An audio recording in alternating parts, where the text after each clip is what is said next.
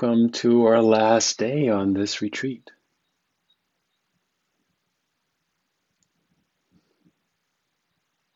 Quite often, when it's the last day on retreat for me, I already see the mind become a little more active in planning. Like, oh, Wednesday, what will I be doing on Wednesday at this time of day? Whatever time zone you're in. And then this practice can be such a support when we pause to really come back into, un, into the unfolding of the present moment. Planning can be known. And then also seeing how that experience is impermanent. And so, really, on this last day, we want to invite to really stay as dedicated and diligently as possible. Because on the last day, what often happens is that there's quite a bit of momentum of awareness that's kind of been built. And can be very fruitful to keep resting in that. And so in today's session, I want to talk about, you could say, like the guiding power of wise intentions. I want to reflect with you on how wise intentions can support us in practice, but also a little bit with the idea of the next retreat that'll start. That I think Joseph sometimes calls it the retreat of life. Like, how can we use also these wise intentions that the Buddha taught in the midst of our lives? I want to start with just a settling, a guided meditation about a half hour. And so see if you can assume a body posture where you find a middle way in this moment between being alert and being relaxed.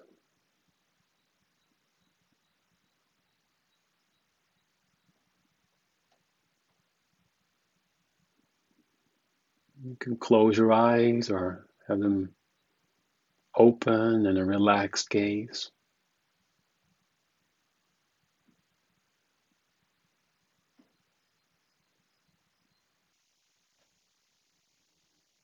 Pause for a moment and see if you can really find body posture in which you can kind of rest in.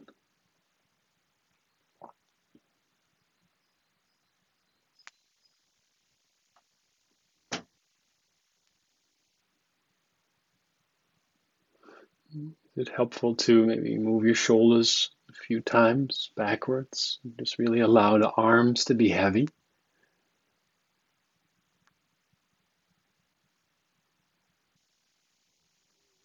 And if you're seated, maybe lengthen the spine a little bit.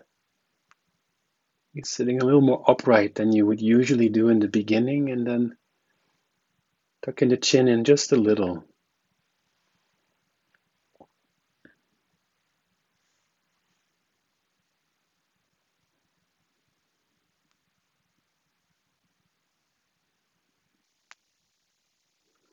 Inviting a soft belly.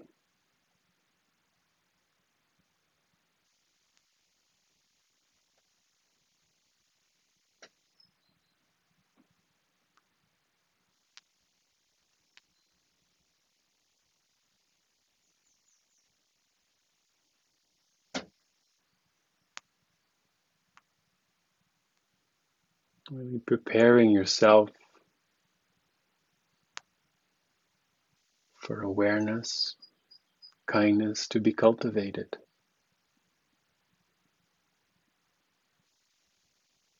Taking your seat under the Bodhi tree.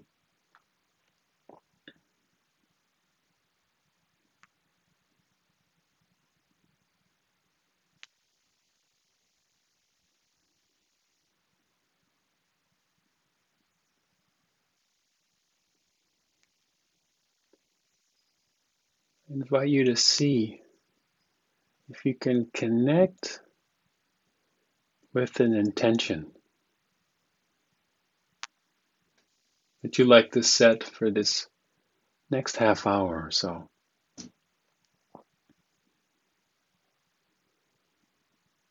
Or maybe for this whole day.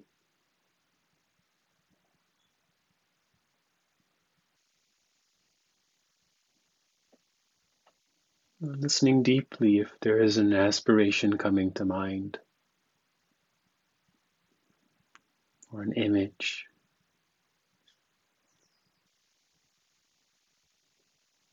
Or maybe nothing right now.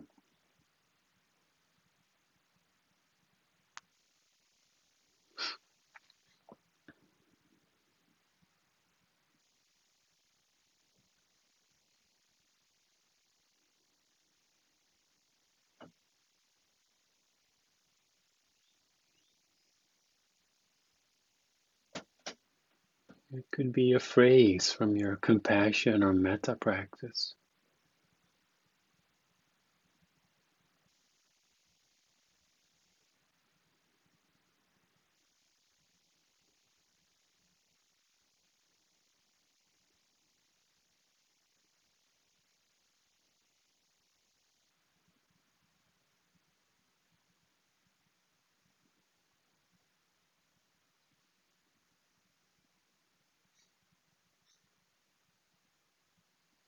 Taking a moment to just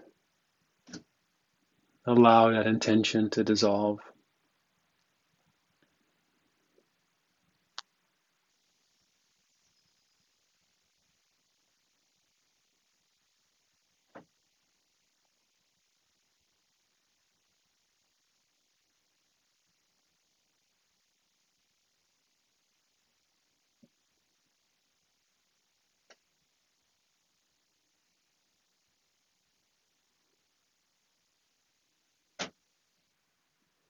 To notice what experience in this moment is it easy to come home to.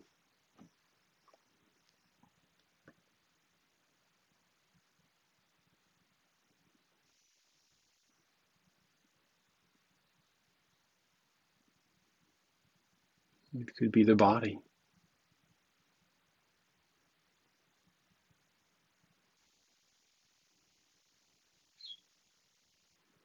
And naming that experience with this framework. There's a body.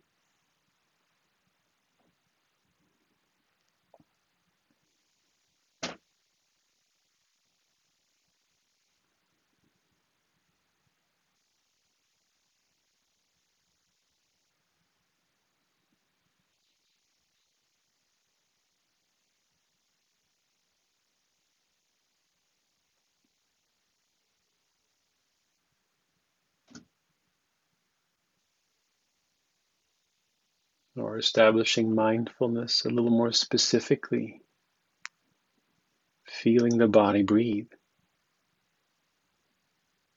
and know you're feeling it.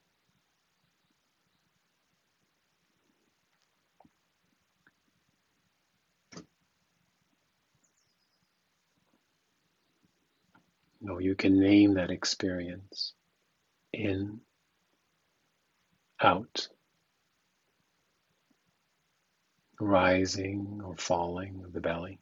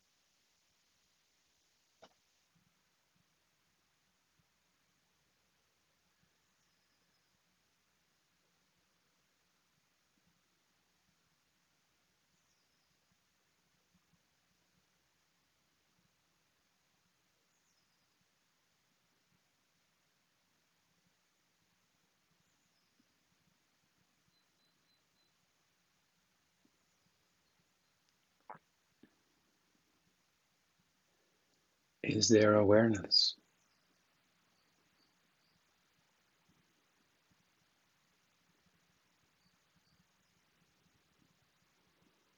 What's the quality of awareness?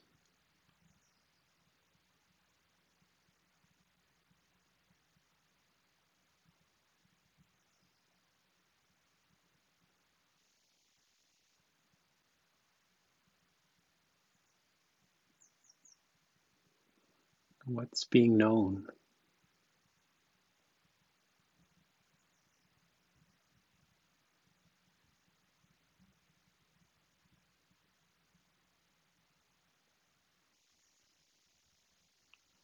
What can be known right now? The state of the heart, the state of mind.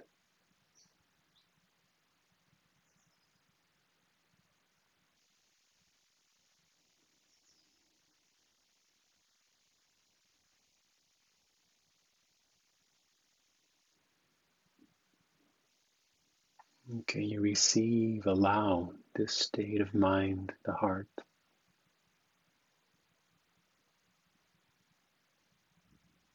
Maybe with a soft voice saying, Welcome.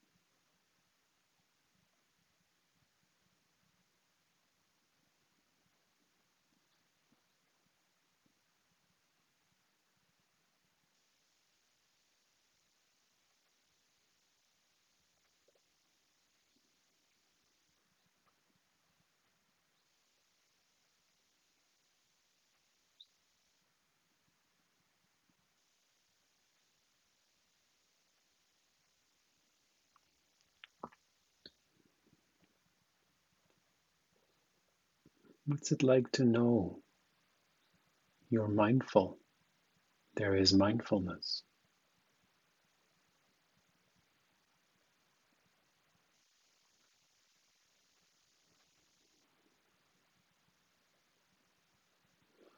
This ability of mind to know what's happening right now. The sounds, the thoughts, the feelings, emotions, bodily sensations.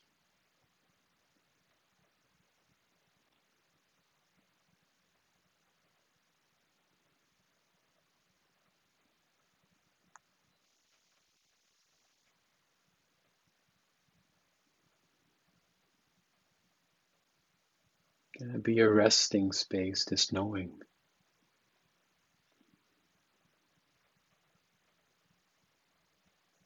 and you gently receive the sensations. With as much care and curiosity and kindness as possible.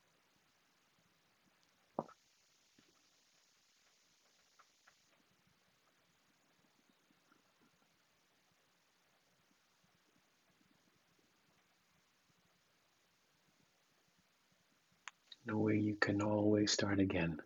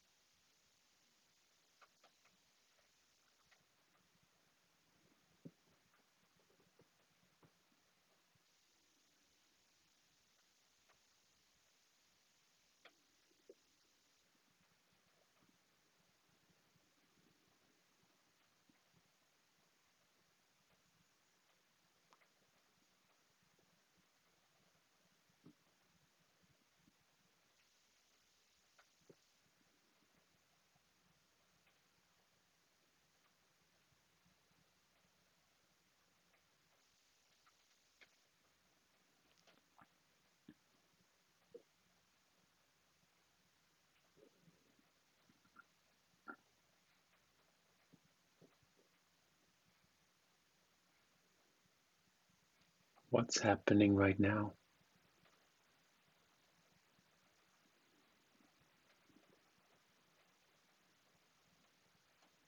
Maybe one of the hindrances is present of sleepiness, worry, doubt.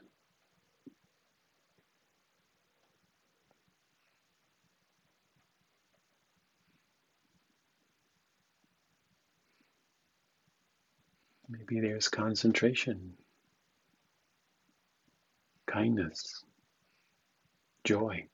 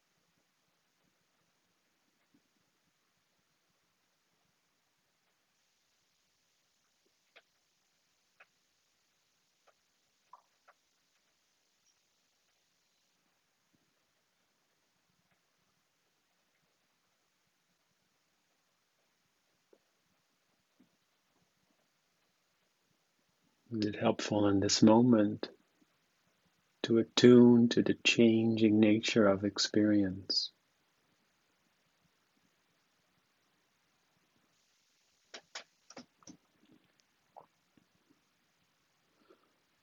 The changingness of sounds might be coming in from my end, of water dripping, changingness of thoughts, of feelings.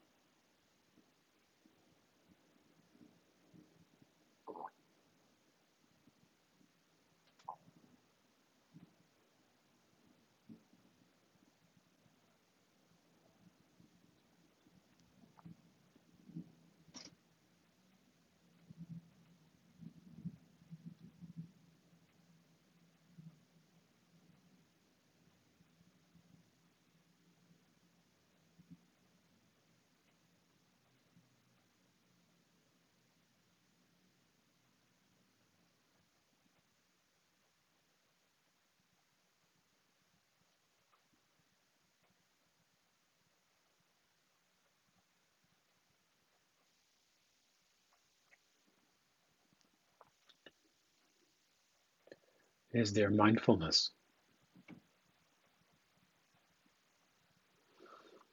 What's being known?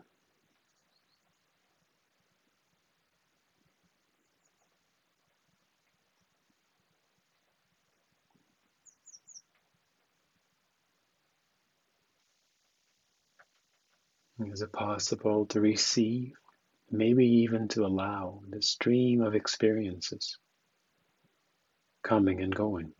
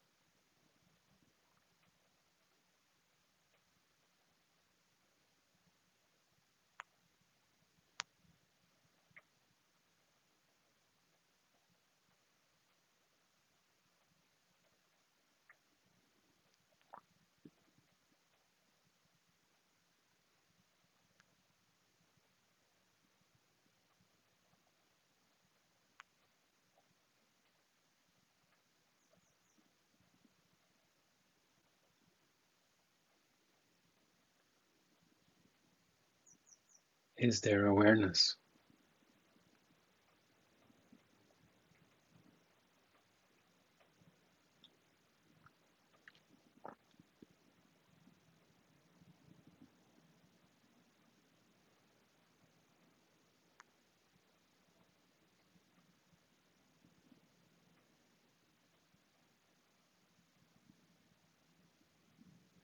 What's being known right now?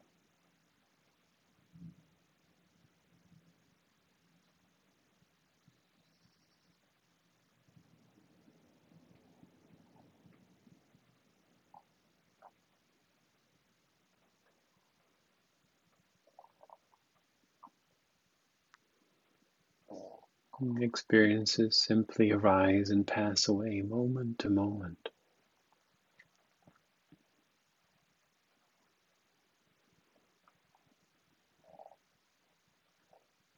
Sandcastles at, at water's edge.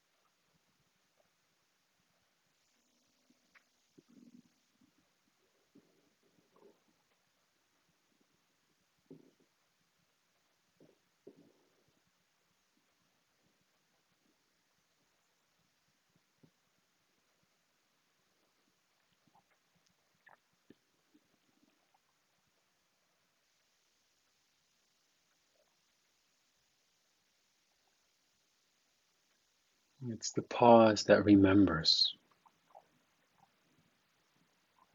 Also noticing moments where there might be an absence of mindfulness. And then noticing the difference when there is that clear knowing again.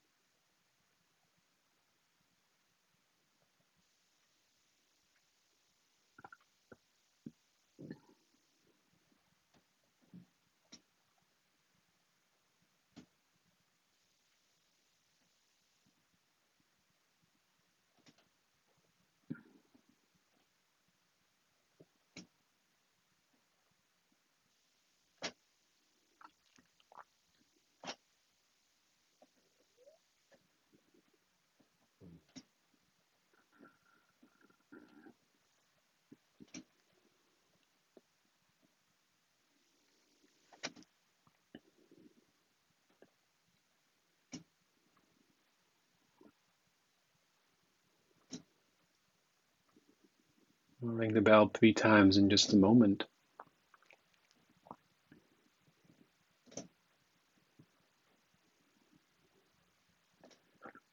I want to ask you to see if if you set an, uh, an intention in the beginning.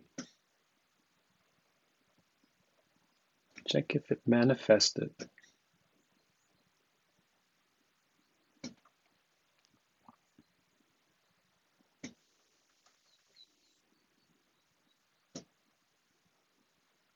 Or perhaps connecting again with a, a deep aspiration.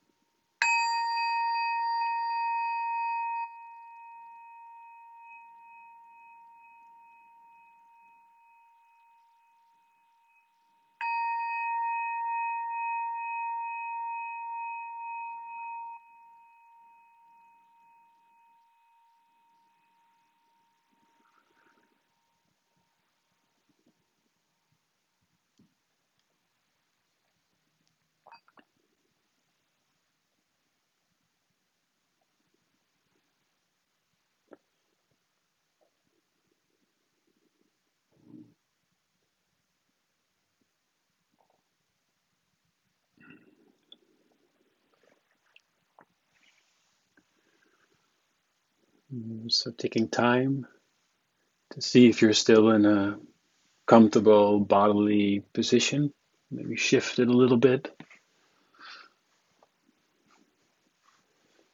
Feel invited to stretch the body, maybe if that feels helpful.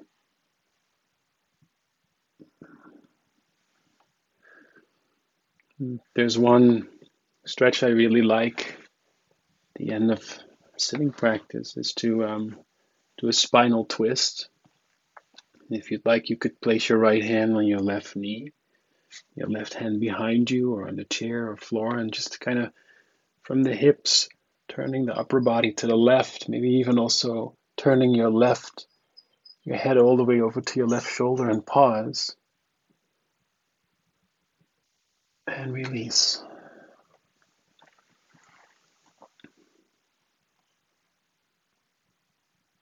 And if you like, maybe do it one more time so the body got a little used to it. Not too far, just finding your space that feels helpful. And also noticing the release, the letting go.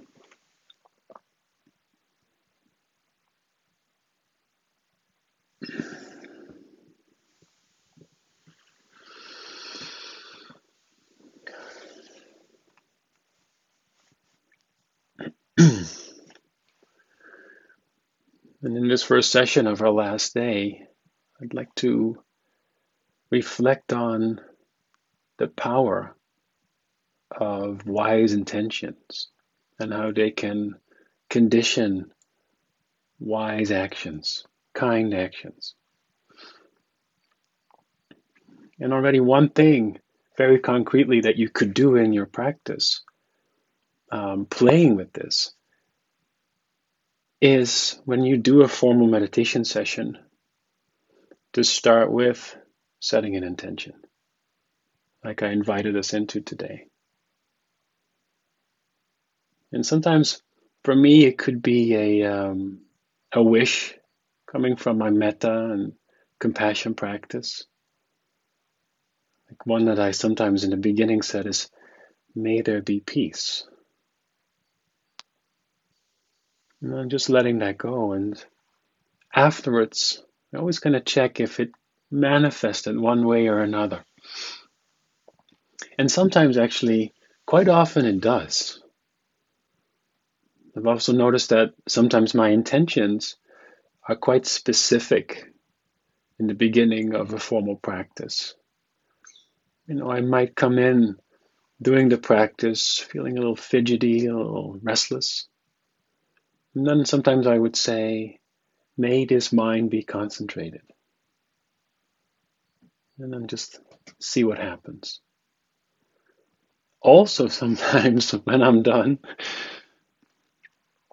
I've noticed, oh, it didn't manifest.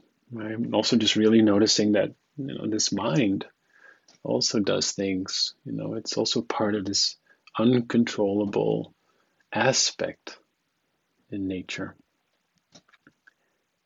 But even when I've noticed, like, oh, it didn't really manifest, it still sometimes can be helpful during the rest of the day or even a few days later sometimes, or in retreat, weeks later, that you might go back and kind of notice, hey, it did kind of unfold.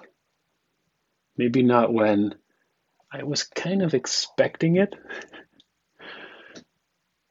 but it did kind of manifest one way or another. And someone asked a question like, you know, can you please discuss the difference between setting a goal and and getting caught in desire? And I think we've we've talked about it a little bit already, but it can be helpful to address it one more time. The difference between intentions and expectations. When there's an expectation, there's always, whether a subtle or not so subtle, wanting for it to have a specific um, outcome. It could even be like a like a clinging to the outcome. And we, we set those types of goals with a lot of that expecting energy in it, then suffering is already kind of embedded in it because it has this, you know, this strong sense of this should happen to me, this is mine. Right? We make that really strong. And it can manifest in all kinds of ways.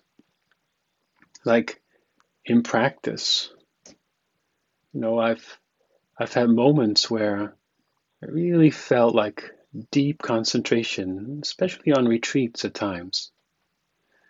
And then when I would um, when I would meditate back maybe in in less ideal situations, I would miss that that deepening of concentration. So I would kind of set that in my in my intention practice.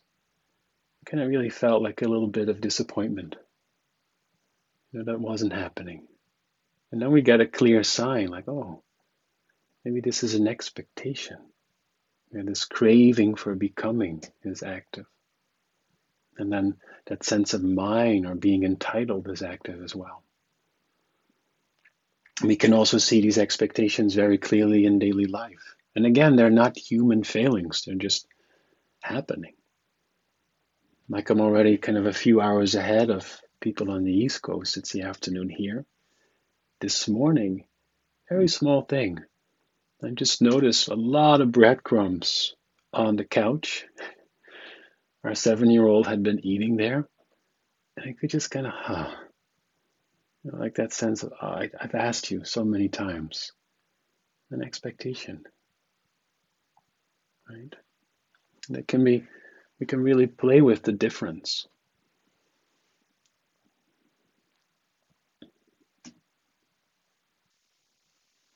But the big difference is whether clinging is present or absent. And in a way, this, this path of awakening could also be described as a path of non clinging. I really love this teaching from Ajahn Chah, who says, If you let go a little, you will have a little peace. If you let go a lot, you will have a lot of peace. If you let go completely, you will have complete peace.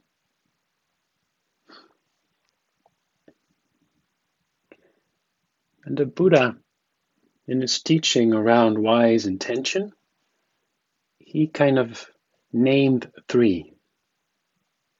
But his suggestion was like really good to spend time to reflect on it and also to see how they can be a condition for wise actions. And the reason I thought I would bring it up right now in this retreat is because they can also be very helpful um, for the days after our retreat, like so that we can really also maybe kind of take them into our lives. I'll just read to you how the Buddha describes them. It's very short. He says, And what is right resolve or wise intention?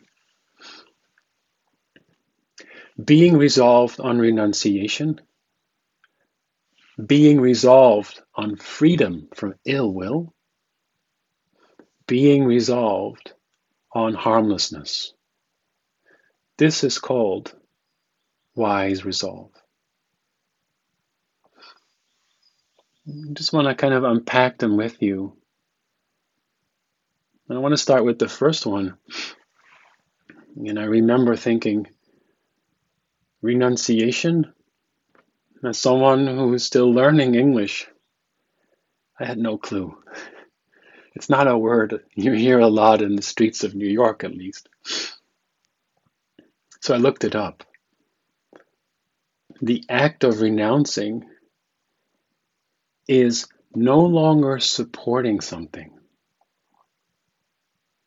The example was giving the renunciation of the use of force.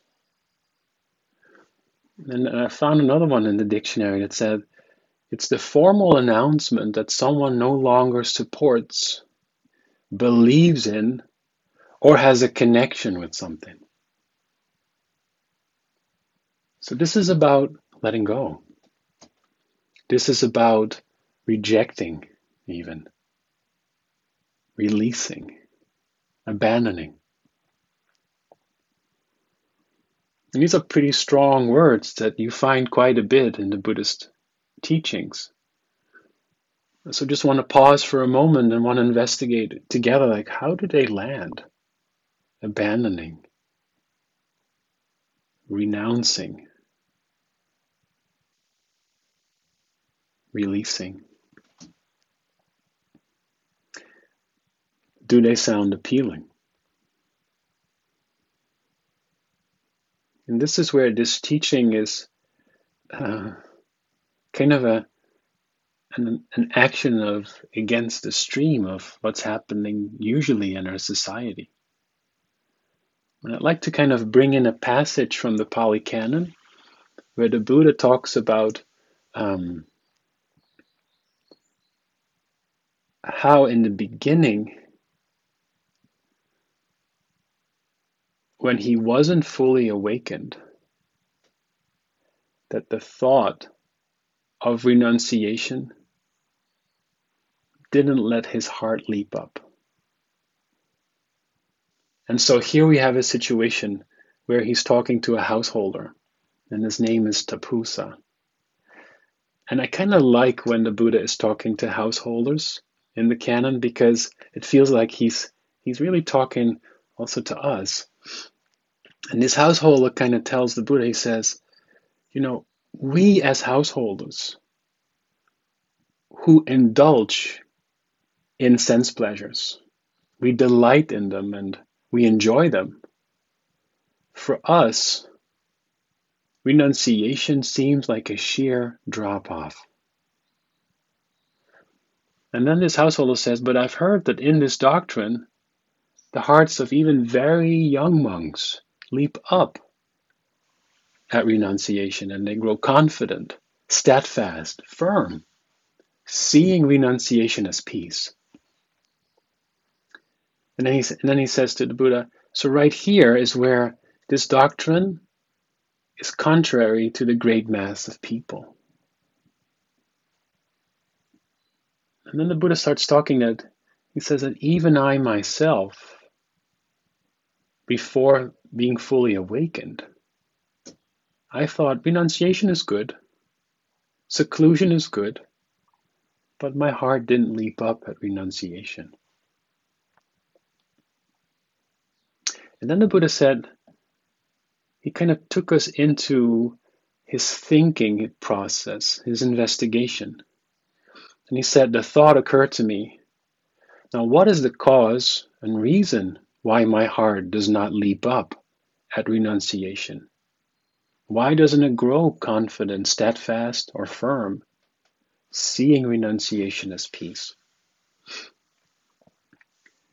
The next thought that occurred to me, he said, was I haven't seen the drawback of sensual pleasures. I haven't pursued that theme. I haven't understood the reward of renunciation. I haven't familiarized myself with it. That's why my heart doesn't leap up at renunciation. And then he continues. He shares another thought. He says, Then the thought occurred to me if having seen the drawback of sensual pleasures, and I were to pursue that theme, and if, having understood the reward of renunciation, I were to familiarize myself with it, then there's the possibility that my heart would leap up at renunciation. And so this is really interesting where, you know, in that reflection we start to see maybe it is possible.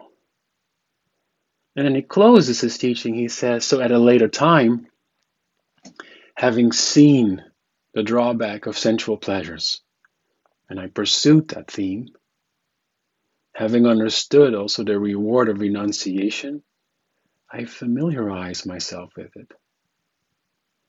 And my heart leaped up at renunciation, grew confident, steadfast, and firm, seeing it as peace. I think this is a really powerful insight in how the Buddha was practicing, also investigating, kind of taking action from that intention to explore renunciation. And so we can do the same thing. We can ask ourselves have we familiarized ourselves with the drawbacks of craving and clinging to sense pleasures? Can you, you know, check for yourself have I been pursuing that theme?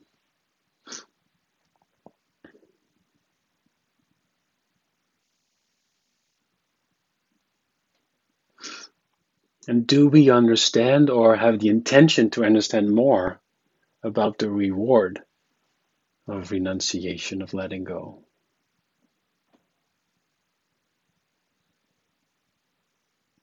Maybe just also pausing and check like what is the felt sense in the body when you let go?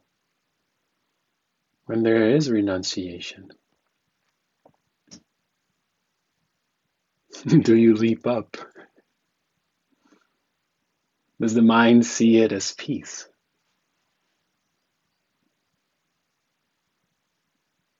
And so this teaching is inspiring us uh, to understand the reward of letting go. And so, another very concrete thing you can do, manifesting this intention, is to ask yourself from time to time what habit or expectation, pleasure perhaps, would you like to let go of, renounce? And this is a topic that I use quite a bit in my classes with young people when I teach meditation. And in the middle school, uh, I remember I quite often get the answer nail biting and another answer that I, I sometimes get and I so appreciate, these are like 12, 13 year olds. I want to let go of my attitude. I want to let go. Some I remember one specific student saying, I want to let go of my attitude that I my attitude that I give my mom and grandma. Because you know we can also explore even maybe just you know, intellectually or just think about it first, like what would that feel like to let go of that habit, that craving?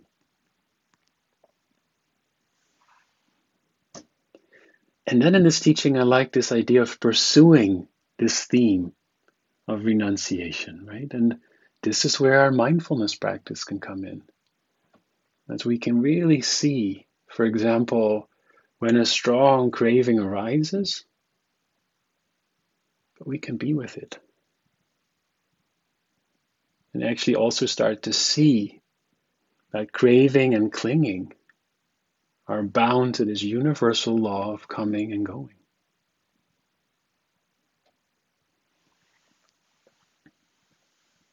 I really loved uh, Joseph's image of his his little kind of Zen koan, like these experiences, sandcastles at water's edge.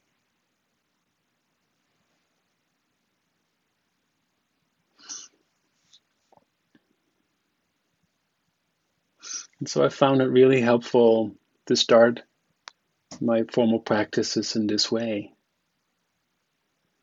But I also think it's really helpful um, to apply this teaching into habits we have in daily living um, like we did with the middle schoolers. And, you know, one thing that I've recently kind of committed for myself to is um, this resolve to renunciate, kind of put it in those words, to consume news and social media less frequently. That was my New Year's resolve. Because especially during this pandemic, I have seen this tendency so strongly to constantly just grab the phone or look at screens for just small snippets of news, like how many new cases. And I was really noticing the effect of it, the drawbacks. It was affecting my mood, you know. And it was also just mostly painful news. You know, when I have my mom on the phone and we haven't spoken in a while, she always likes to say, "Oh, Bart, that's fine. You know, um, no news from you is good news." But if you turn those words around, good news is no news. And so I've also really kind of quite deliberately been uh, taking more time that I'm not using to consume so many like small snippets of news to really kind of see if I can nourish myself with narratives that are helpful. Right? Taking more time to listen and read the Dharma.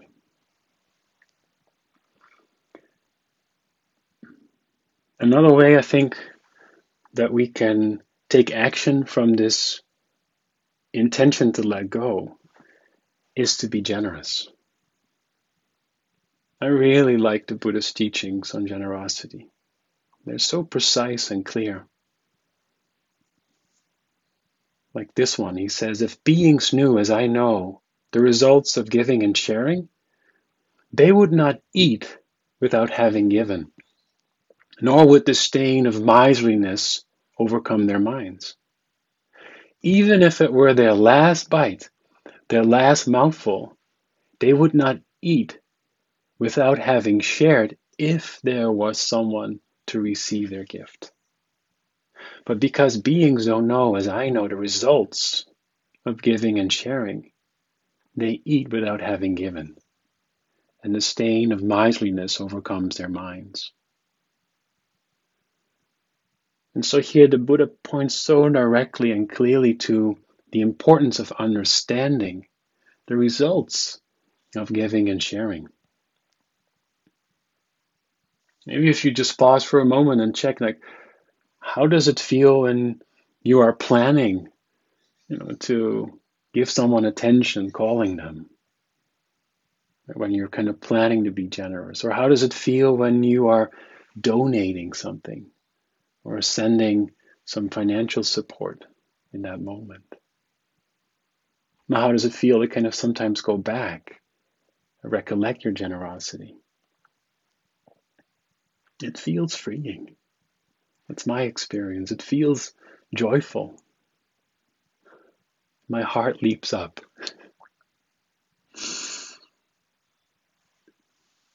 And one of the things that I've done also in kind of seeking out more nourishing and positive things that are happening in the world is just seeing the courage and kindness of so many people in the midst of this pandemic.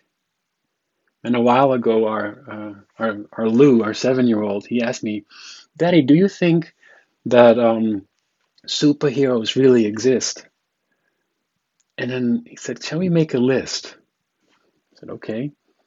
And this was his list, and I was quite surprised. He said, "Superheroes are medical workers, bus drivers, mama, Santa Claus, crossing guards." And astronauts who pee in space. and then we reflected on what connects these people. They give, they share, and they help. And so when we're generous, what do we renounce? It's the stain, as the Buddha said, of miserliness or stinginess or holding back. And it hurts when we're when that's happening. One place where I still uh, practice with this when it's difficult for me is on the New York City trains. I'm just being exposed to so much suffering. And um, I have this practice of always making sure I have cash and some change with me you know, to help people who are homeless. But sometimes there's just days there's so many people asking. And I kind of see sometimes this mind kind of, moving away. And then when I when I see people then just passing by and And my only sometimes generosity, active generosity, is just acknowledging them but saying no. There's a disconnect. And of course, there's a balance. We just can't, you know, endlessly just be helping because this is it's huge. This this problem of homelessness in New York City. But it it's interesting to see when we close again. And then maybe kind of in that moment, reflecting, how can I, you know, feed this intention again, even in the midst of this? And to also really pause and unpack that experience when we're closed off. Is that sense of self present then? This proliferating tendency of mind. Or maybe also becoming very self conscious I am.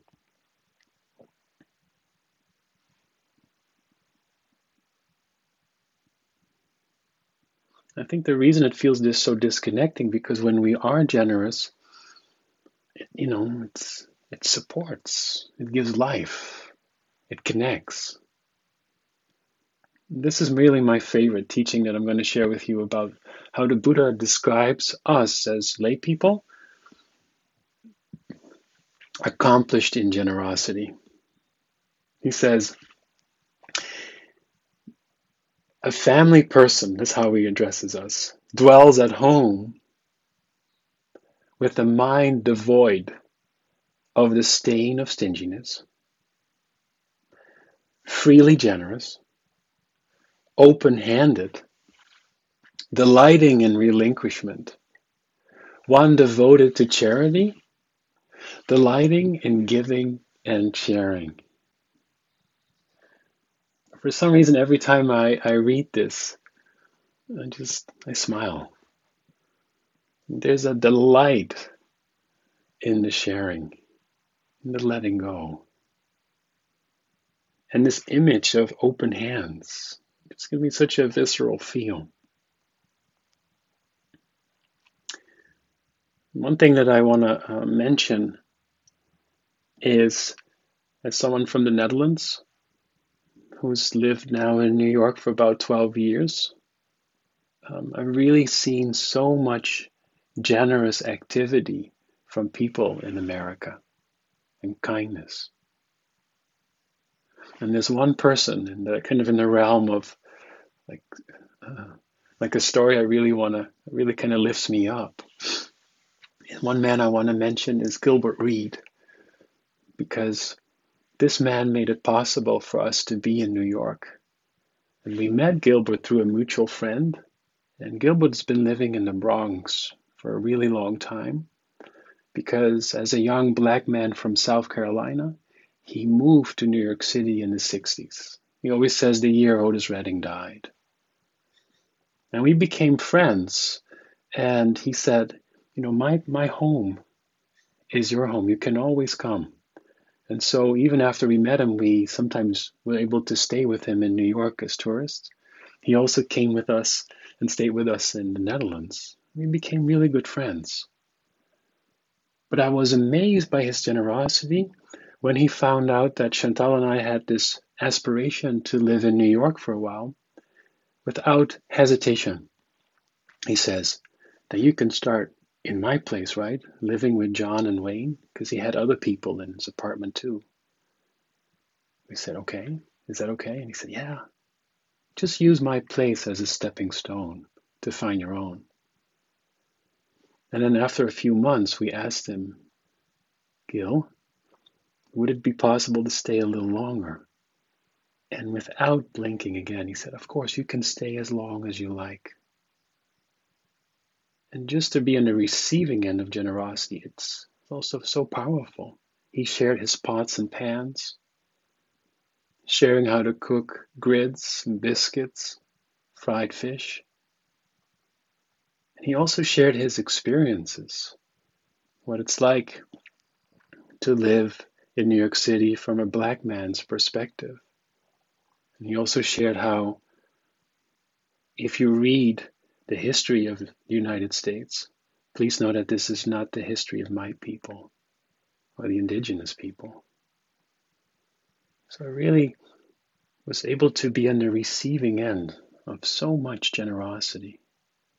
So he kind of became our New York father, and then when Lou was born, uh, he was Uncle Gil. I just really want to share the story because it it's really he really means a lot to me, and he's not in a good place right now. He has lung emphysema, and so just bringing his name out to you all right now, it means a lot to me.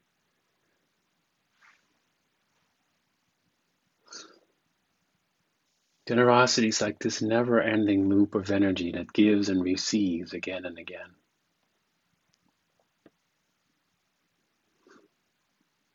And so, the last thing I'll say about this first resolve of renouncing is that the Buddha also very specifically gave us a meditation instruction about generosity. He said, at any time when a disciple, and he's talking to us, is recollecting generosity, their mind is not overcome with greed, aversion, or with delusion. And so, if we really look ultimately at the Buddha's teaching is the renouncing, the rejecting, the letting go, or the abandoning of these three tendencies.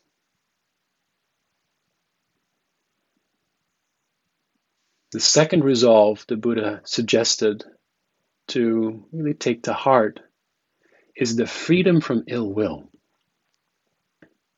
And this is an interesting way, I think, of describing it. You know, just like that practice of in the hindrances, you might remember you could also sometimes name the absence of doubt is like this.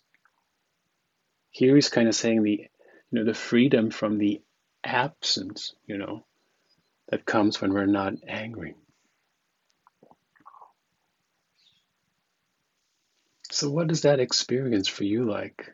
If you just pause for a moment to be free from ill will.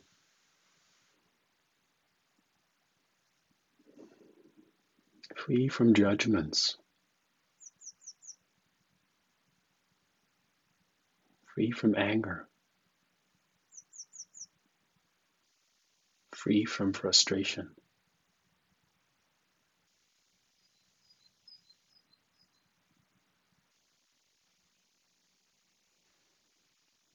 What's coming to my mind is being open,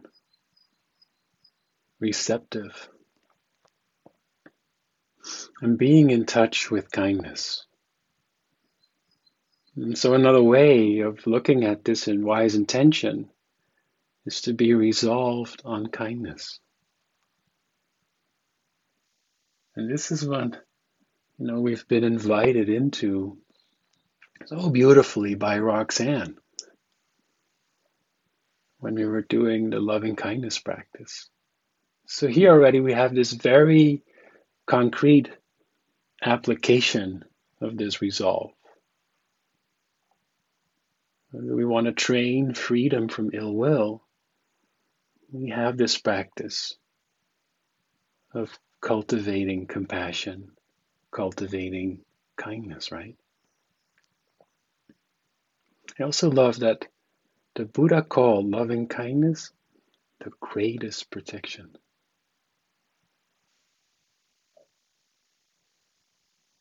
But also in our mindfulness practice, every time when, you know, when we could say, is there awareness?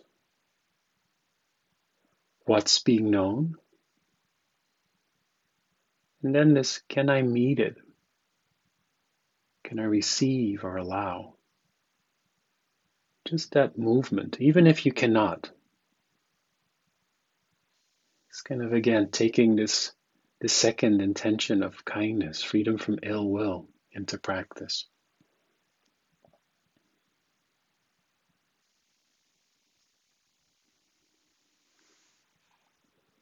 I think this resolve of kindness brings connection just like generosity uh, a few days ago, here in the trailer park in the Netherlands, where I am, the campground, I was doing walking practice. And all of a sudden, someone I didn't know, uh, a woman was pushing a carriage, was passing by. And we only, I said hello and she said hello. And we continued walking. But I really felt after that hello and that smile we exchanged a sense of really feeling warm. I remember I, I stopped and just this thought came to mind like, whatever I do to another, I do to myself. And whatever we do to ourselves, we do to another. Also, kind of, as I'm saying that, recalling what Roxanne said last night, you know, when she was bringing in Dr. Martin Luther King Jr.'s wisdom, saying that whatever affects one um, directly affects everybody indirectly.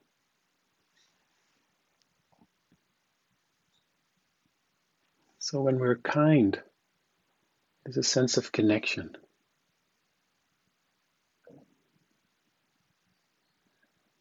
And so we can, I think, also use this intention of kindness or to be free from ill will when we're having a hard time. I remember once being on retreat at, at IMS actually, and I was having a lot of anger and judgment. And something inside of me told me when there was time for walking, let's go into the forest, let's connect with nature. And at that time, the staff at IMS said, because it was winter, you can take some bird feed with you. Sometimes chickadees will come. And I didn't have much more to do anyway. So I took some bird feed in my mittens. It was really cold. Walked a little bit into the forest and just stood there like this. Just noticing the anger. Was trying to kind of really notice also how I was relating to it. I was just doing my practice. It wasn't easy. But then all of a sudden, a flock of chickadees and mindfulness was external. And they're so curious. And one came down one branch, then another branch, came closer. And I noticed that, you know, this sense of wonder was all of a sudden present. You know, there's totally no more ill will in that moment. It's vanished. And then the chickadee actually, one, landed on my hand at the same time, there was some snow coming down. It took one uh, seed, ate it, and then, really, this happened. A snowflake fell on its eyelashes and it winked at me, and then it flew off.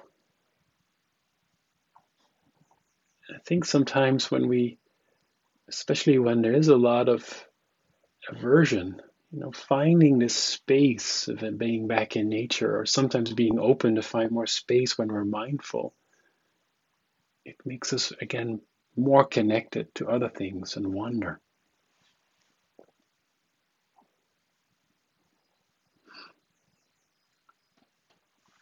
I love this about Yongey Mingyur Rinpoche, the Tibetan uh, teacher and master of several lineages in Tibetan Buddhism, he calls appreciation also kind of as an act of this resolve, as the key to this journey. And he says it's not positive thinking. Appreciation is taking the time to notice what's already here, what we have right now in this very moment and this capacity gives us the inner strength to be with our suffering in a skillful way and stay connected to each other as we do. When we make appreciation the foundation of our practice, every moment is filled with possibility.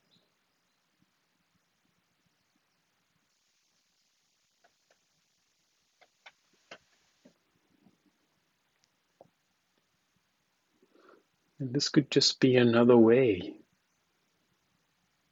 of taking this resolve on freedom from ill will into practice. appreciation.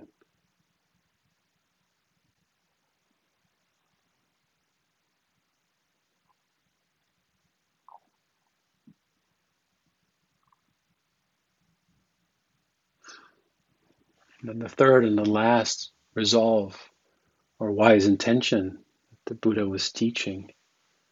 So there's the resolve on renunciation and letting go. The intention to be free from ill will. The last one is the resolve on harmlessness. And this is about learning, excuse me, and uncovering areas which we maybe don't know much about. I think this is about noticing also what's the impact of our actions.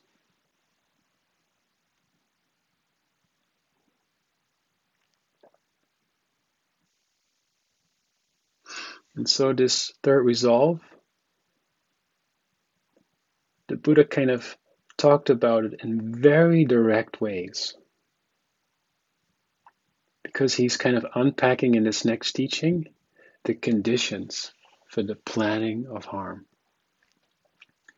He says, when a person is impassioned with lust, depraved through hatred, bewildered through delusion, overwhelmed and infatuated by illusion, then they plan for their harm, for the harm of others, and for the harm of both. And they experience in their mind suffering and grief. And so this third resolve is about the release, you could say,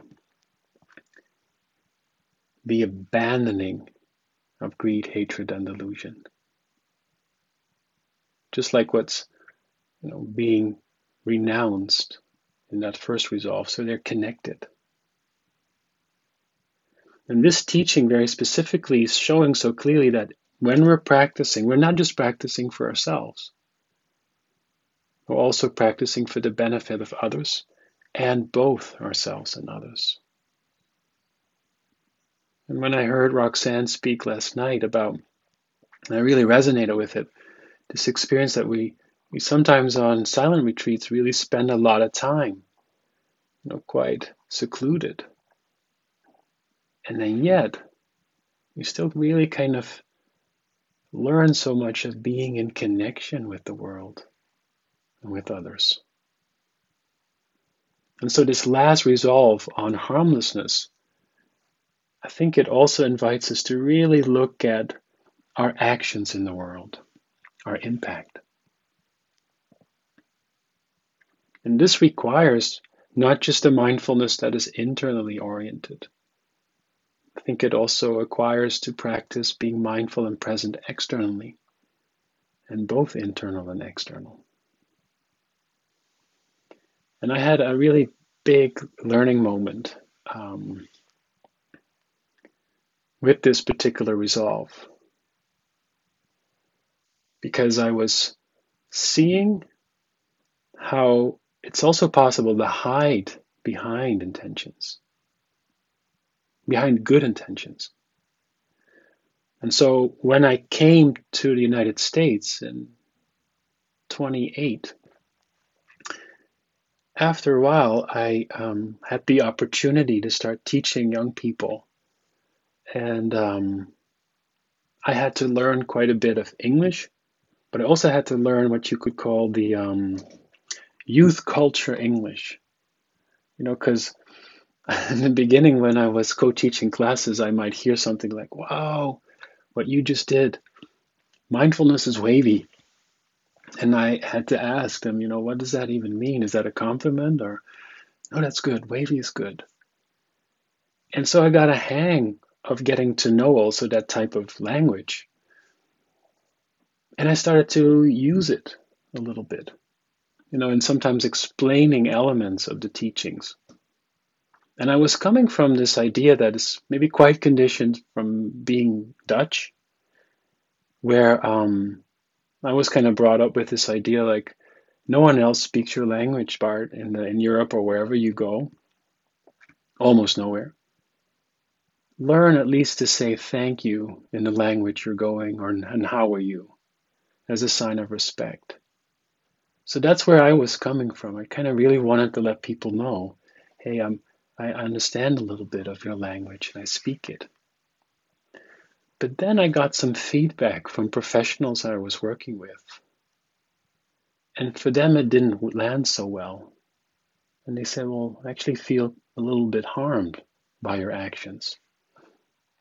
Because what they saw as someone in a privileged social location was being able to use appropriate appropriate this language from a, a group of people in a different social location with a lot of oppression.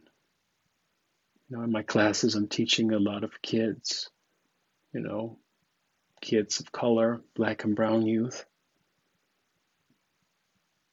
And it really kind of hit me. And at first, that was actually quite hard to hear because what I remember was I wanted to say, but that's not my intention. And I paused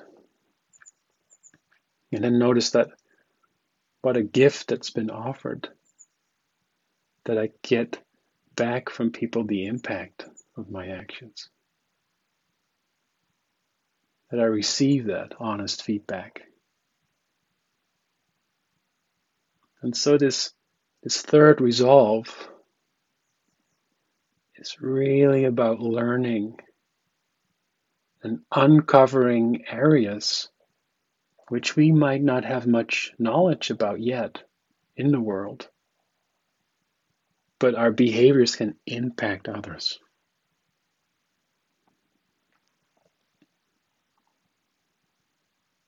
And so, a concrete application of this third resolve is to really see the big difference between intention of our actions and then how they land. Can we be open and learn from that as well? Because I've, as I've mentioned, I've received so much generosity um, from dear friends and people in America that I also want to give back to that society and also now here in the Netherlands. And so for me, one like concrete resolve from being harmless is that I want to keep learning about my role in society and my actions in it. Because it's my personal aspiration to not unconsciously contribute to an unjust society. You know, an unjust system of power, privilege, and oppression. And so, one way I want to do is I want to actively give back by reflecting on these things on my social location, taking part in discussions and learning, keep learning. Because quite long I've been sometimes hiding in discussions about racism, kind of hiding in my privileged uh, comfort zone, if you will, that comes with, you know, this this white cisgender male body that's able bodied.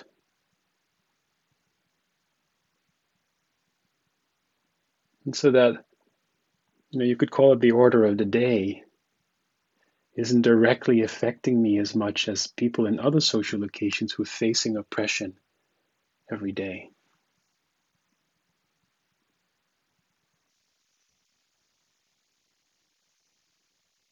So I think this this last resolve is also really allowing us to see like how are we in society?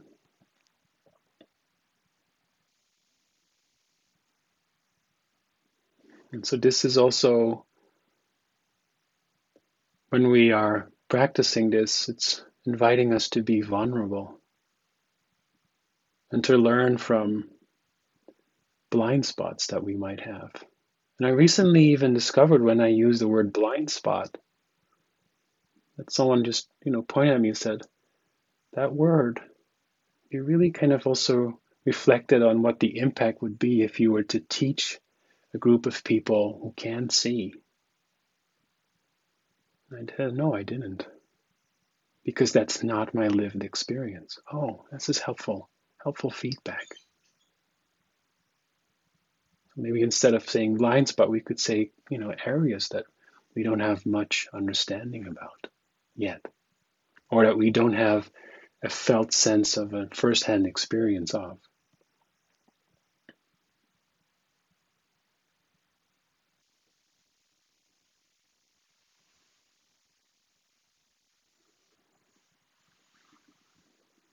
So this last resolve on harmlessness not only just applies to really being kind to ourselves, but also really keeping staying open. How is what we're doing landing?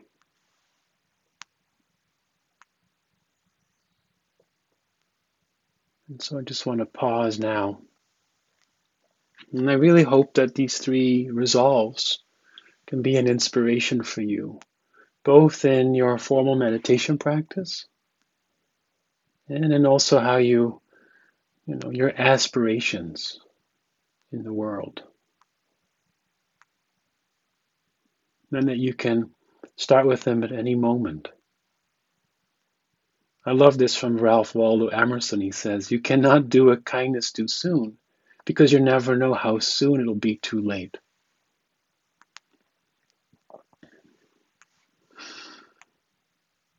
Hmm.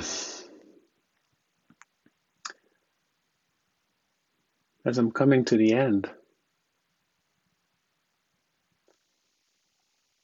I just want to invite you into just pausing for a moment,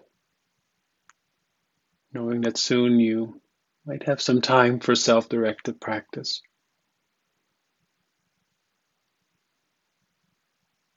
Everything that we do, say, and think, you know, is preceded by intention. So, we really, in your next practice period, also connect with this energy that propels us to do, say, or think something.